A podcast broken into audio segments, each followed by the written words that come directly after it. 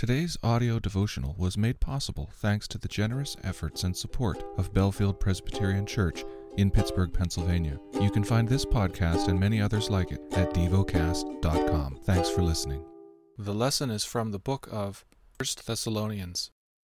Chapter 1 Paul, Silvanus, and Timothy, to the church of the Thessalonians in God the Father and the Lord Jesus Christ. Grace to you and peace.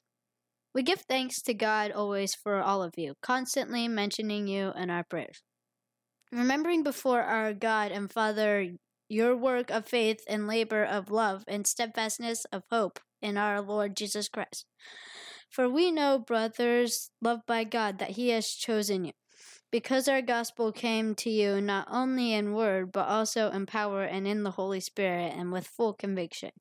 You know what kind of men we proved to be among you for your sake, and you became imitators of us and of the Lord, for you received the word in much affliction with the joy of the Holy Spirit, so that you became an example to all the believers in Macedonia and Achaia.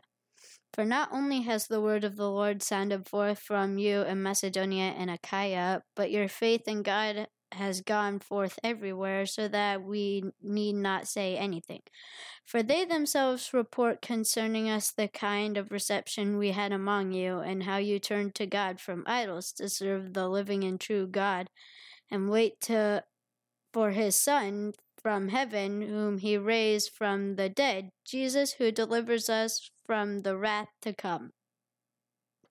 Meditate and dwell on what you're paying attention to in God's Word. How has it connected with your heart or mind?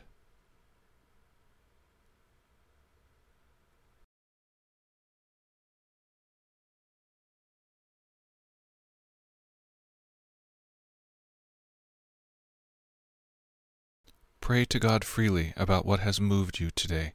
Turn your thoughts to Him and enjoy His presence.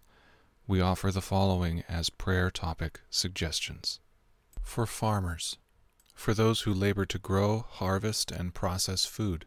Thank you for listening to DevoCast.